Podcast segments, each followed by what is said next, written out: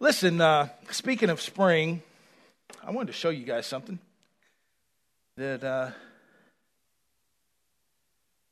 I started gardening last year just to see if I could do it. And, uh, and this year, I thought, you know what? I'm not buying those $7 plants. I'm going to grow my own, right? So I bought some seeds and, and bought some stuff. And I want you guys to look at something. Do you guys see a difference in them too? Right? All right, I want you guys to understand both of these came from the same packet of seeds. Both of these were planted on February 24th. Same day.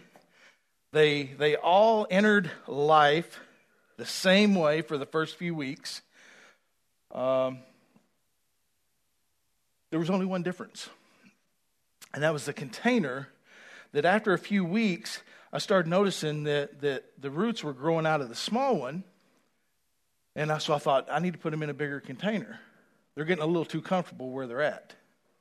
Right? So I had to move them somewhere where they wasn't so comfortable into new ground. Um, and you know what happened when I put them in new ground? They grew. When I put them in a place that, that they wasn't used to, um, they grew. So you see that, that if you, we can all begin in the same spot, but if we don't every now and then put ourselves somewhere where we're uncomfortable, or if we don't put ourselves somewhere new uh, in unfamiliar surroundings, you know what's going to happen? We're going to stay just like this. Now, I, I know you guys are looking at it and you're going, well, that's okay. One's just bigger than the other. It's not, it's not a big deal, you know? But I want you to understand that this one is not, this one's not only not growing, but you know what will happen if I leave it just like that? It's going to die. You know why? Because it was never meant to stay that size. That is a tomato plant. It was, it was not meant to stay just in its own little surrounding, and it was never meant to stay that small. It was meant to mature. It was meant to grow to its full capacity and then produce what? Fruit, right? Much like us. So, you know, we started last week on a series called Uncomfortable. And there's lots of different directions we could go with that. And, and last week we seen where sometimes that, that we'll spend time with Jesus, but then we will we will fall back in to our old comfortable, our old norms, our old way of life. Um, but this week, I wanted us to kind of look at, because I'm still setting up, I still want us to see um, that if we don't grow, if we don't put ourselves in uncomfortable situations, we're going to die. We're, we're going to die spiritually. Uh, we're not going to produce anything. So I wanted to spend a few weeks kind of kind of making sure that we understand that, that we get that, right? Uh, and I just happened to be sitting at the at the table this morning drinking my coffee, and I looked over at my plants and I thought, you know, how how fitting is that for this morning? Uh, to show how things sometimes have to be.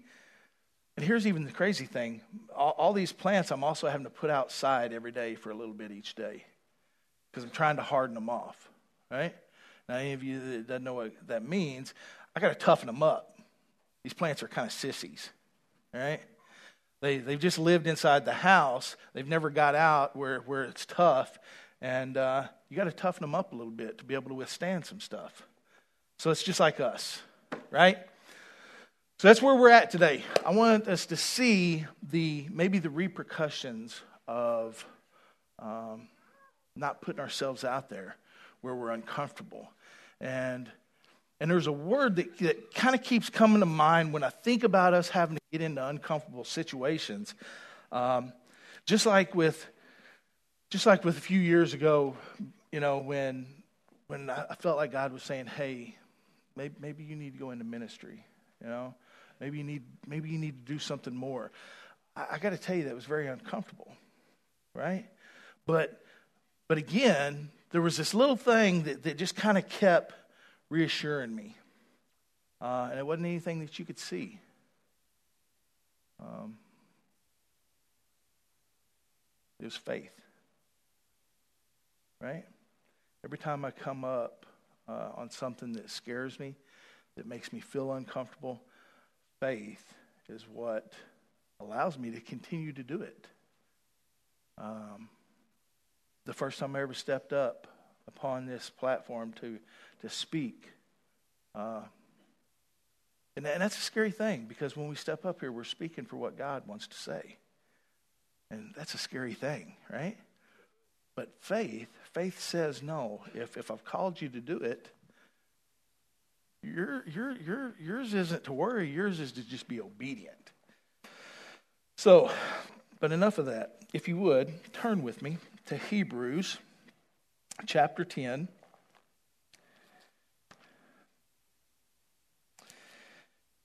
Now, for some of you that have been in church for a while, I said go to Hebrews chapter 10. Does anybody know what Hebrews chapter 11 is? What is that chapter about?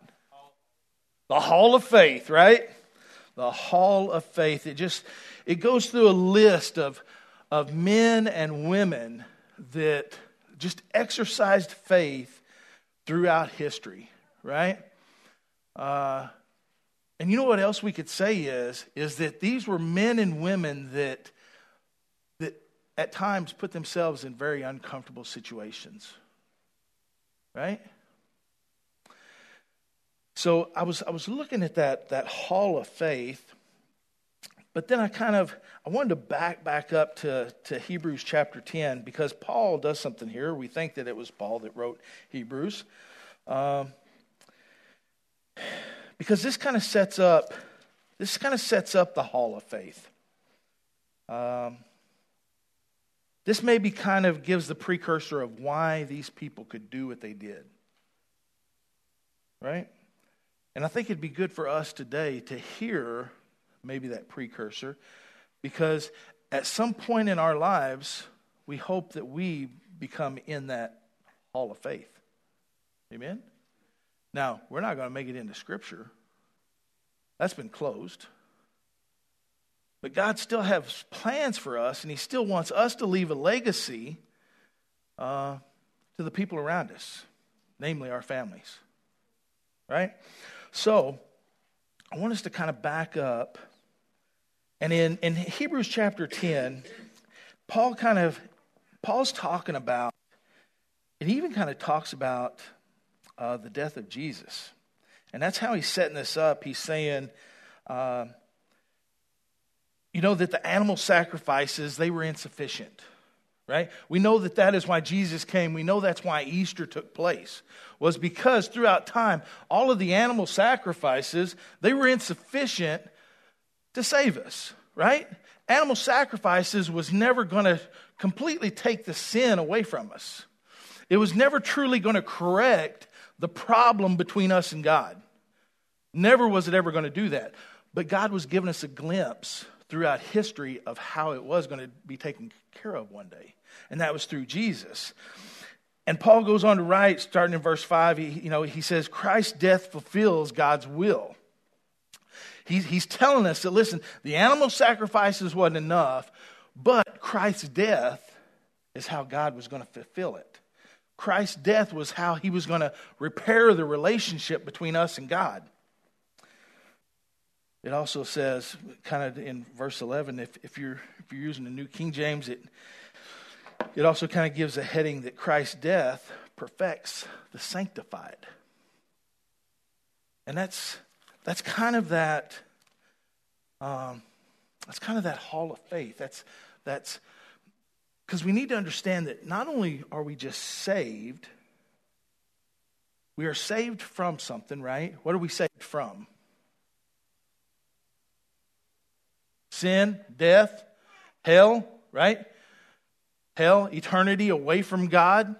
That's what awaits us. But we see that when we when we trust in Jesus, hmm, when we trust in Jesus, everything changes. all of a sudden we become a child of God in that moment, right? We become a child of God, but it's, it's not as if God goes, He just said yes, let's swoop him up now, right? How many of you guys in here were saved and you're still here after you were saved? Raise your hand. Right? trying to give you something easy, get you warmed up, right? Listen, God saves us, but then all of a sudden we're still here. You see, there's a process. It's kind of like, hey, you're my child. It's kind of like being adopted, right? And isn't it funny that, that Scripture would use those terms a lot? That when we believe in Jesus, that when we begin following Jesus, all of a sudden we are adopted into God's family. Now, when we're adopted into God's family, do we exactly know how to live that way yet? You see, I want you guys to think right now that if, if you went out and you went out and adopted somebody right now, if you adopted a new kid, let's say about three years old, four years old, would that kid know how to live in your family? No. What would you do? You teach him or her. You would teach him how to live in your family. You would teach him the ways and, and the way you want him to grow up to be, right? You know, I, we were even kind of talking this morning that, that uh, you know, when kids are growing up, we're not, we're not just hoping that they survive, right? We're not just hoping that they survive and that they make it, although sometimes you think that about your kids. You think, you may not survive tomorrow. You keep it up, and it, this may be it for you, right? Have you guys ever heard, you know, the mama saying, Hey, I brought you into this world, I'll take you out, right? And if you're a good mom, you've said that a few times because you discipline your kids, right? But, but God does that, that there is a, I'm going to save you from something, but now I'm going to save you to something for something. Right? Now, God can be all of those. Because to be quite honest, God is saving us from who? From God. His wrath, His judgment of sin. It is God that, that puts the wrath upon the people because He has to judge sin if He's a good judge. So He saves us from Himself and he saves us for something, which is sanctification, which is teaching us how to live in his family for something, and that's for his glory, not our own. Right? So sanctification is in there. Now, so so Paul's kind of saying, listen, animal sacrifices wasn't going to do it. It's going to take Jesus. I've sent Jesus, He's enough. And now, also, Christ's death is going to perfect you. Christ's death is going to, um, to help you grow. Right? When Jesus said he must go so that who would come? Anybody remember? The Holy Spirit, right? Because back in the day, Jesus could only be with a few people at, at, at a time, right? But once Jesus went to the right hand of the Father and the Holy Spirit come down upon all his children, then guess what? Then we all, then we all have have uh, the essence of God with us. We all, we all have God with us, you know, through the Holy Spirit, so that He can teach me while He's teaching you. He can correct me while He's correcting you, right? So that's what He's saying in this is that Christ's death is going to perfect us. And it says we know this. So, how many of us in here, and you don't have to raise your hands for this, uh, but how many of us know Jesus, follow Jesus, and Jesus is our Lord and Savior? Now, I want you to just quietly kind of say in your head, that's me. Now, if that's not you, keep listening. Okay? But if that's you, then here's who he's kind of talking to. And I'm going to go ahead and begin in verse 19. Paul says, Therefore, brethren, having boldness to enter the holiest by the blood of Jesus, by a new and living way which he consecrated for us, through the veil that is his flesh, and having a high priest over the house of God. Let us draw near with a true heart and full assurance of faith, having our hearts sprinkled from an evil conscience and our bodies washed with pure water. Let us hold fast the confession of our hope without wavering, for he who promised is faithful. And let us consider one another in order to stir up love and good works, not forsaking the assembly of ourselves together, as in the manner of some, but exhorting one another, and so much the more as you see the day approaching. So Paul is saying, listen, if that is you that believe that, understand that because we got to go back to the animal sacrifices. Every year, listen, what they do is they they'd sacrifice the lamb without a blemish. And who would get to go into the holiest of holies? You see, God kind of resided, and I know it's crazy, he resided in a tent back then.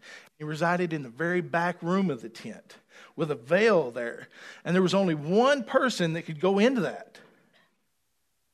And it was the, one that would carry the blood in there of the lamb and sacrifice the lamb. He was the only one that could go in. And to be quite honest, they, sometimes they tie a rope on him in case that he died in there in the presence of God so they could pull him back out because nobody else could go in there. You see, but it says when Jesus died upon the cross, we have been sprinkled with his blood, we have we've been cleansed, we are clean, and now we can go through that veil. You guys remember that when Jesus died upon the cross, it said the veil was torn right? That, that was the door into the holiest of holies all of a sudden. That was torn. Now, every one of us that believe, every one of us that is a follower of Jesus, guess what? We get to go into the holiest of holies with God. Not just one man, one time a year. We, as children of God, get to go to the Father. We get to walk into the holiest of holies, and that is what Paul is saying here. He's saying, listen, that's what we get to do. So let us hold fast that confession of our hope. And what is our hope? Our hope is Jesus.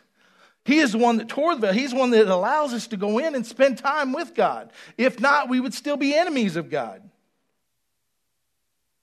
But He allows us to go in and be children of God. So he's saying, let's hold on to that hope and let us consider one another in order to stir up love and good works. And let us not forsake the assembly. What are we doing today? We're assembling and we're not forsaking it. Right? You see, we need reminders. Why do we come to church? Because we need reminders of what took place for us. We need to stir one another up to love.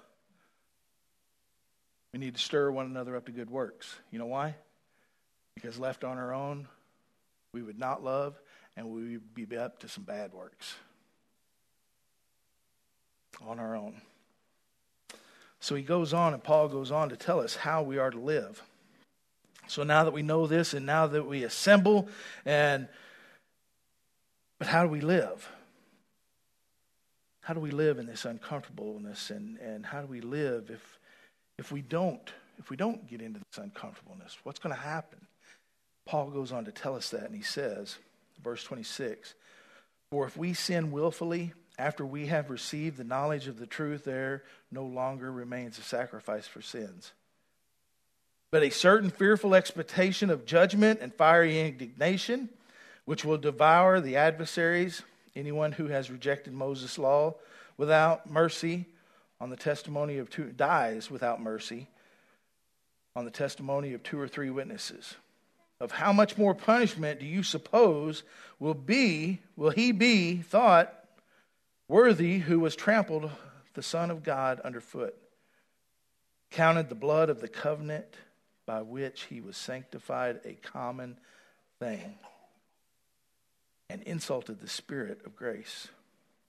For we know him who said, Vengeance is mine, I will repay, says the Lord. And again, the Lord will judge his people. It is a fearful thing to fall into the hands of the living God. Paul saying, listen, if you have come to the knowledge of who Jesus is, and you say, Jesus is my Lord and Savior, but you choose not to grow closer to Jesus, but you choose to just kind of hang out, and he's saying, here's what you do you are trampling the Son of God under your foot. You are taking what Jesus did for you just as common. I mean, even when we say that, when, I mean, when we stand up here and I, and I say, Jesus died for you, and you go, Yeah, I know that. No, you don't. If you knew it, we would probably be weeping every Sunday. I mean, it, it just sometimes it just doesn't seem quite real to us. Now, if all of a sudden me and Steve were up here at the church and we were working, and all of a sudden something went to happen and he pushed me out of the way and Steve dies, he saved me. Now, we would understand that, right? Because all of a sudden somebody would say, Man, Steve, Steve saved you by him dying. What would happen then? We'd probably weep, wouldn't we? Because again, we'd understand that he gave his life for me. I think of, the, of Anthony and Ron and all those firemen. That if my house was on fire, you know what they would do? They would run into it. While, while all the rest of us would be trying to run out of it, they would run into it trying to save me. And if it meant their life, they would try that. Right? Now think about that. Think of, of being in a fiery building and all of a sudden they come in and they save you and they get you out, but then they die in the process.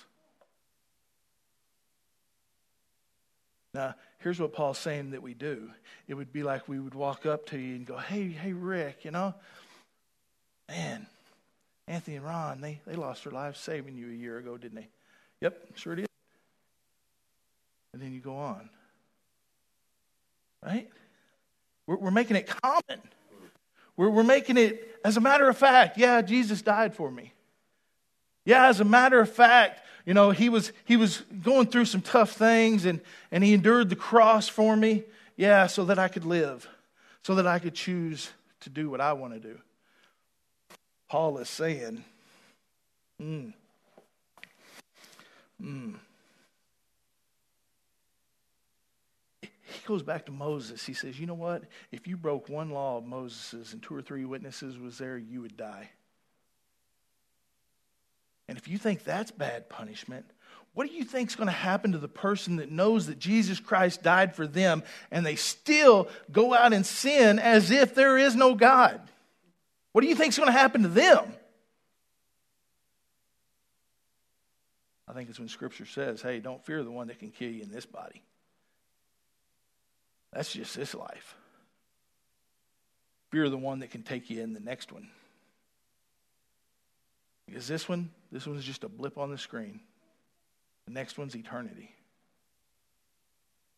And Paul's saying that if you take that and you hear that and, and, you, and you say that you believe that and you say that you are a follower of that, that you follow Jesus because he died for you, and you come to church because he died for you, but it's all for show, you are trampling the Son of God.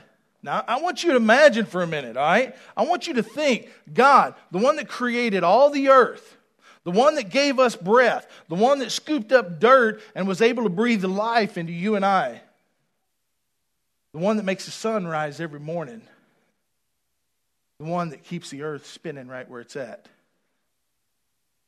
the one that sits outside of all that, the one that sits out of time and space, the creator of everything, you are trampling on him, on his son.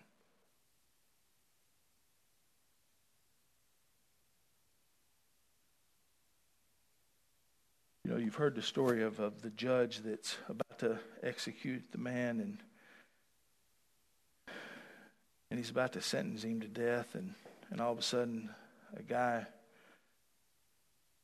he goes, Hold up, you know what? Uh, you're not going to die. I've got a way to fix this.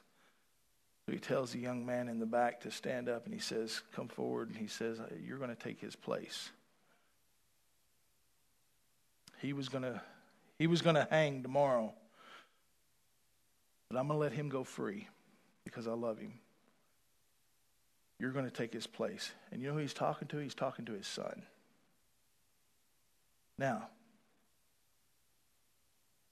you got the judge going to let this man that is guilty go free, and he's going to put his son in his place.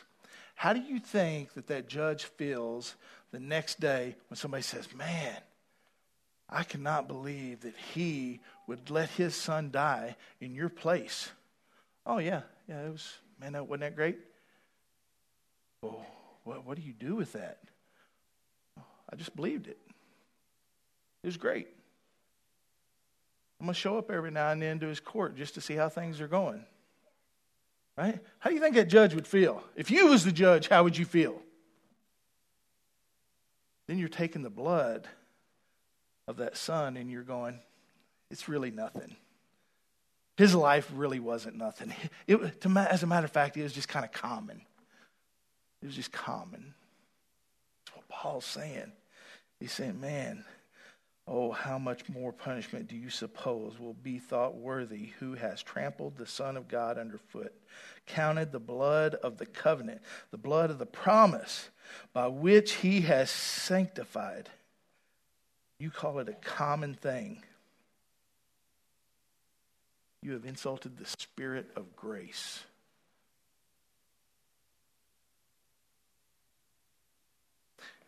You see, God wants us to be saved. He wants us to fully understand that and he wants us to grasp that.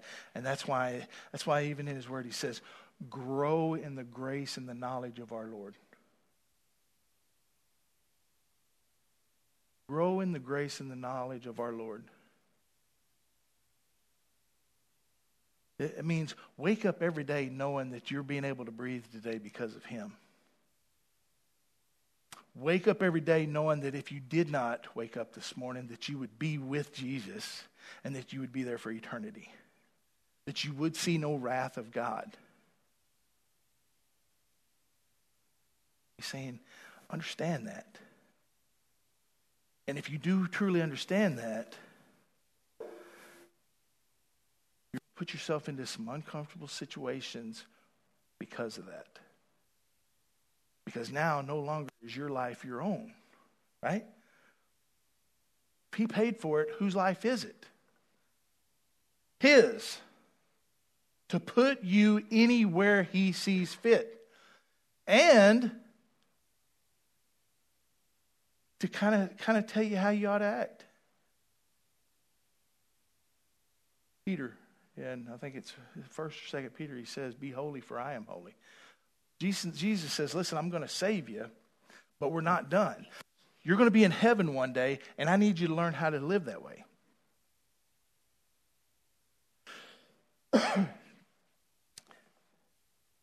he said, Not only do I want you saved, but I want you holy. See, Paul goes on to say, He says, It's a fearful thing to fall into the hands of the living God. If you see the blood of his son is common if you have trampled his son underfoot.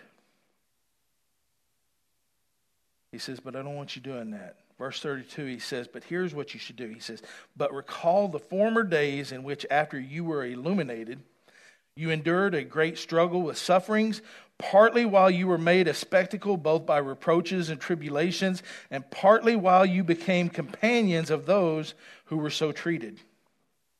For you had compassion on me and my chains, and joyfully accepted the plundering of your goods, knowing that you have a better and an enduring possession for yourselves in heaven. Therefore, do not cast away your confidence, which was which has great reward.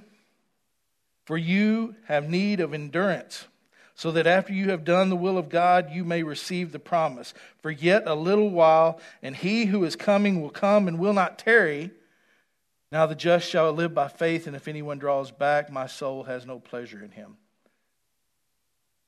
But we are not of those who draw back perdition, but we are those who believe to the saving of the soul.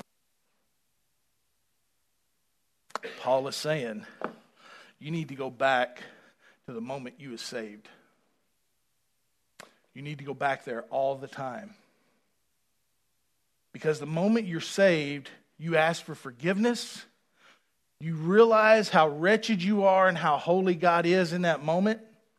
And you need to go back there all the time.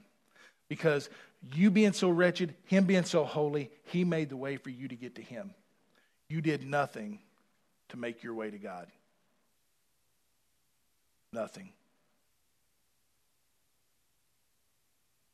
He came in the flesh to this earth to save you and I. We did nothing but believe what he did for us. Right? So, in that, it says, For you had.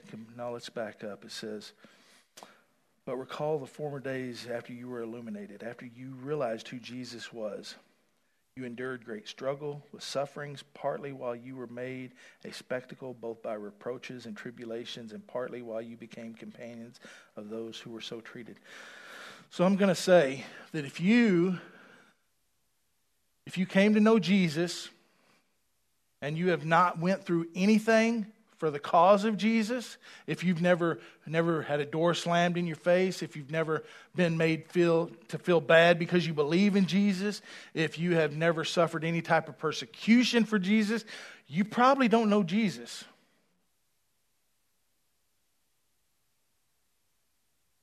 If you've never had to give up anything for Jesus, as a matter of fact, if you think that your life is better because you know Jesus or because you go to church, and now your business can be a little bit better because you can, you can network. You probably don't know Jesus. If you know Jesus, you have given up something. If you've never given up something for Jesus, you're not following Jesus. I don't know who you're following, but it's not Jesus. You with me?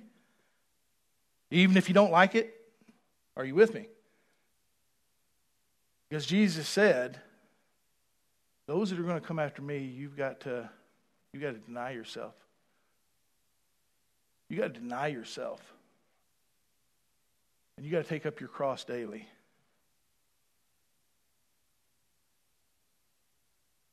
If you're not giving up something today, if you're not sacrificing, if, if you're not feeling uncomfortable about some of the things that you're doing, you don't know Jesus. You're not following Jesus. If, if you're not feeling uncomfortable about, about the way you're stewarding his money, that's right, I said his money, it's not ours. If our life is not ours, our money surely isn't. Can you agree with me on that? I mean, how much of a fool have you got to be to say that our lives are Jesus's, but our money's ours? So all this stuff I, I, I get to keep and I want and I'm going to strive after because he wants me to have it. I don't know who you're following, but it ain't Jesus.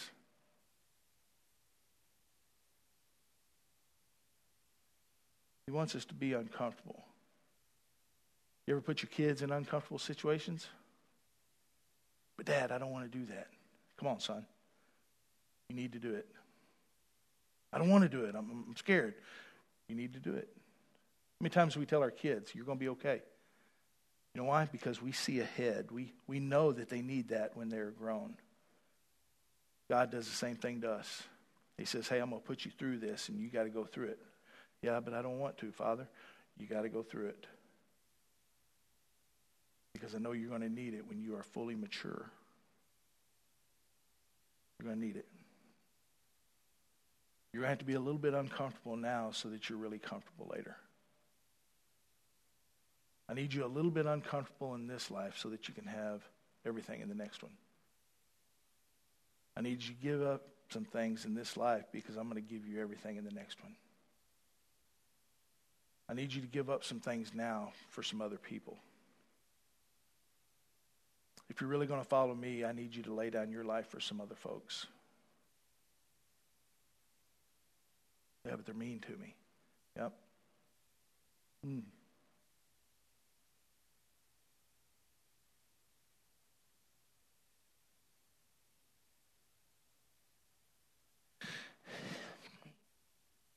they don't treat me right.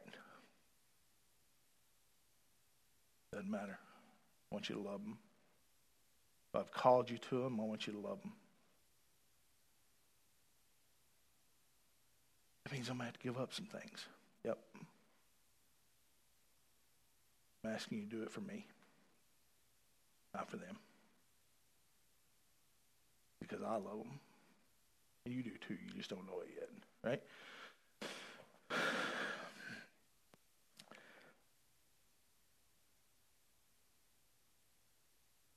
Says, Because he's coming. Therefore, do not cast away your confidence, because our confidence in Jesus gives us a great reward. And our confidence in Jesus, we've got to have. We've got to have it. I want you to think about this. Your confidence in Jesus may be just so that you can pass it on to your son or your daughter so that they can pass it on to their grand your grandbabies just so that when the persecution comes to this country because it's coming rest assured it's coming and you and I we may not see it but our grandbabies probably will Maybe your whole job was to be confident and to live right so that you could teach your son, so that you can teach your daughter, so that you grandbabies don't go through that, so that they can hang on to the confidence. It's easy for us to hang on to it right now, but it's going to be hard for them.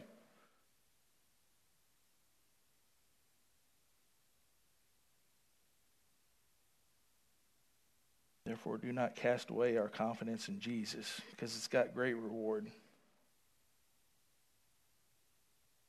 And you could fill in in, in, in, chat, in verse 6, it says, Because your offspring, your children, they're going to need it. So that when they've also done the will of God, that they will receive the reward also.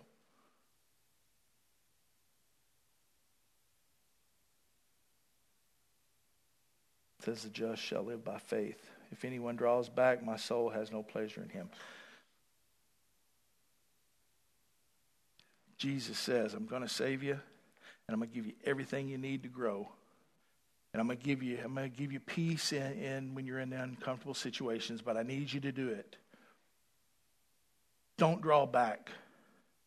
It says that those that do not draw back, he finds pleasure in. Those that draw back from that, Jesus finds no pleasure in that.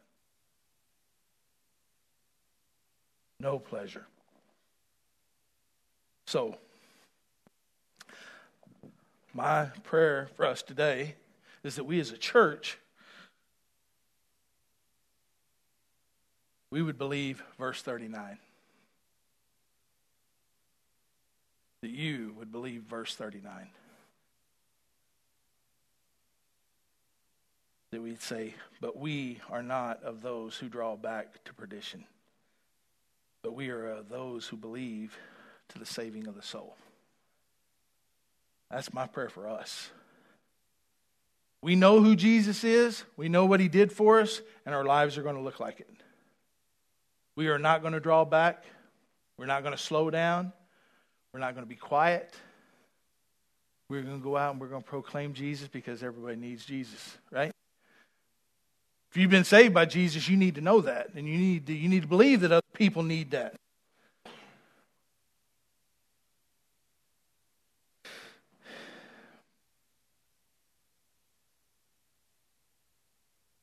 But if we are going to be a people that do not draw back, here's what we have to be we have to be people that's comfortable with the uncomfortable situations. We have to be a people that, that, that we're okay with being uncomfortable. Whether it be in, in our relationships, whether it be in our, in our leading, in our teaching, whether it be in our finances, whether it be in the stuff that we have we're okay with trusting God to make us through the week. We're okay with that. In everything.